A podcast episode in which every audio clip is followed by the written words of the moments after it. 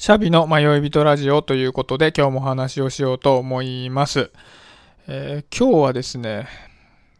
今日のテーマはですね、チャレンジには失敗以上の敵がいるという話をしようと思います。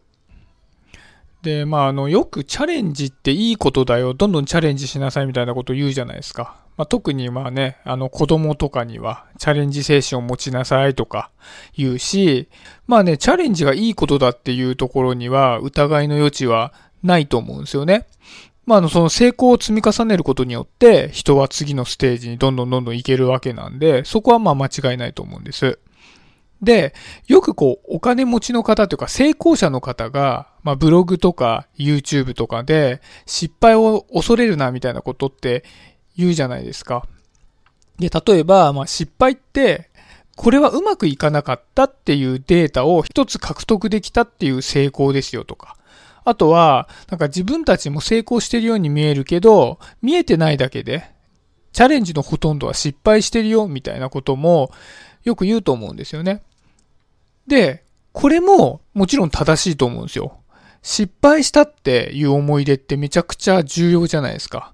で、失敗することによって、次はもうこう同じ鉄を踏まないみたいな教訓になるし、実際に僕も過去をこう振り返ってみても、失敗ってめっちゃ財産になってるなっていうのは思うんですよね。まあ、例えば、僕、新入社員の頃に、まあ、初めてこう、大きな飲み会の司会をしたんですよね、会社で。で、まあ、こう、まあ、偉い人がこう、バババって来てて、で、まあ、その司会者の役割って、まあ、つつがなく進行する役割じゃないですか。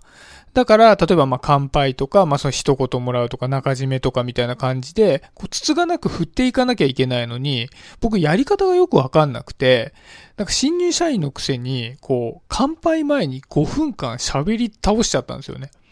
で、もそれですごいブーイングを食らって、まあね、当然ですよね。先輩はあの、もう、早く飲みたいのに。で、飲むことも食うこともできずに、なぜか新入社員のフリートークを浴びせられるっていう感じになっちゃったんですけど、まあ当然、こう、後ほどめちゃくちゃ怒られましたし、かつ、何やってんだろうと思って死ぬほど恥ずかしかった覚えがあるんですよね。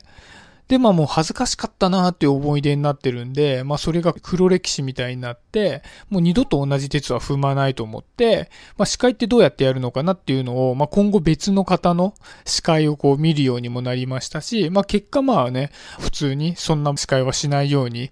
なったっていうのはあるので、やっぱりね、なんかこれ自体は変なバカみたいな思い出ですけど、それ自体はもうすごい糧になってるんですよね。だから、まあ、失敗をするっていうのは、後のまあ成功の第一歩みたいなのは間違いないことだと思うんですよね。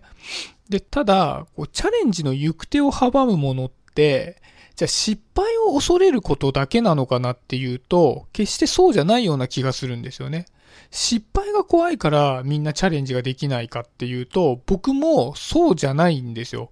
もっと怖い敵がいて、それが飽きるってことなんですよね。チャレンジしようと思ったことが成功に終わらなかった時って、なんかこう失敗したからチャレンジが成功しなかったってことよりも、途中でやめてしまったからチャレンジが成功に終わらなかったことの方が多くないですか？なんか僕は大半の不成功が飽きてやめてしまったことによる不成功なんですよね。失敗したわけではなくて。で、まあなんか僕は特にこう ADHD 傾向が強いので、もう特徴の衝動性と多動性も相まって、すぐに新しいことをやりたくなっちゃうんですよね。人に何か誘われたら必ず乗っちゃいますし、なんかこう街歩いてたり本読んでたりするして、あ、なんか面白そうだなと思うとすぐ始めるんですけど、また新しい何かやりたいことができてくると、その古いことの価値がめちゃくちゃ下がっちゃって、また新しいこと始めちゃうんですよね。で、また新しいこと始めると、そやってる最中にまた新しい何か情報が入ってきて、やめちゃ始め、やめちゃ始めを繰り返して、何にもこう、最後までできないまんま、いろんなことを中途半端で投げてしまうみたいなことが、まあまあ人生の上ですごい多かったんですよね。で、まあ何も成し遂げられないみたいな。だから僕みたいな人間は特にそうですけど、人間ってやっぱり新しいことってすごい価値があるような感じがするじゃないですか。なんか、あ、これやってみたいな感じって感じで。で、結果、それに飽きてしまうっていうのは、まあ、僕だけじゃなくて、誰にでもあることだと思うんですよね。で、じゃあなんか僕はそ特にそうだとは思うんですけど、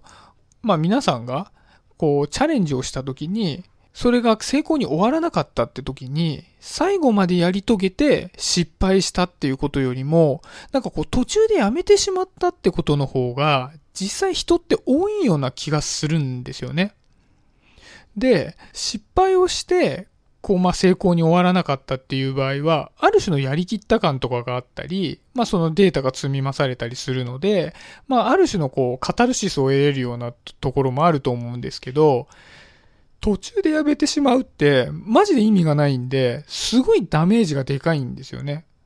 で、僕みたいに途中でやめてしまうことが続くと、ある種の学習性無力感みたいなのにつながると思うんですよね。なんかちなみに学習性無力感っていうのは、こう無力であることを学習して、ストレスから逃れる努力をしなくなってしまうことみたいなんですけど、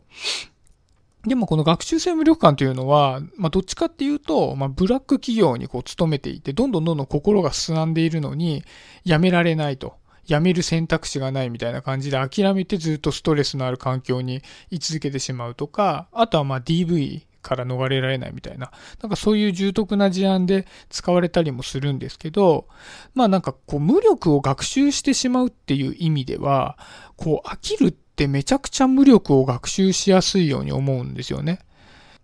で、なんかその、まあ、学習性無力感自体は、それがなんか感じやすい人のパターンっていくつかあると思うんですけど、その中に、こう、成功体験が少なくて、自己肯定感が低くなっちゃうみたいなパターンの人がいて、これまさにこう、飽きることを繰り返すと、もう全然成功体験って積まれないマインドが作られるんで、自己肯定感で下がっちゃうじゃないですか。だから、こう、飽きてしまう、こう、無力を学習してしまう、あ、まあどうせやってもダメなんだ、みたいな風になってしまうっていうのは、こう実際失敗以上にダメージも大きいですし、今後のチャレンジにも、あの、弊害になってしまうんで、めちゃくちゃ天敵だと思うんですよね。なので、なんかこう、まあ、先ほど言った、こう、成功者の方が言う、言う、まあ、その失敗を恐れずにやるもメンタルも必要なんですけど、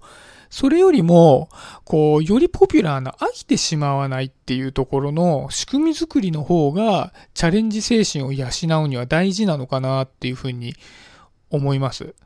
で、結果的にそれで飽きてしまわない仕組み作りができて、まあ、失敗は怖いけども、自分は飽きないっていうメンタルが培われていけば、失敗のリスクはあってもチャレンジできる可能性って絶対高まると思うんですよね。失敗自体は糧になるっていうことは誰しも分かってるので。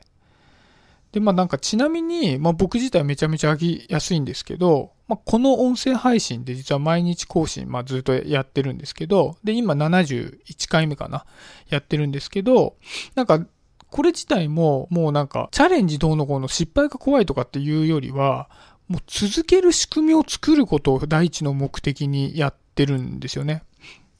で、なんかそのためにはなんかもう二つ決めてることがあって、もう僕は絶対やめてしまう人間なんだって分かってるので、やめないために二つ決めてることがあって、一つは毎日やるっていうふうに決めていて、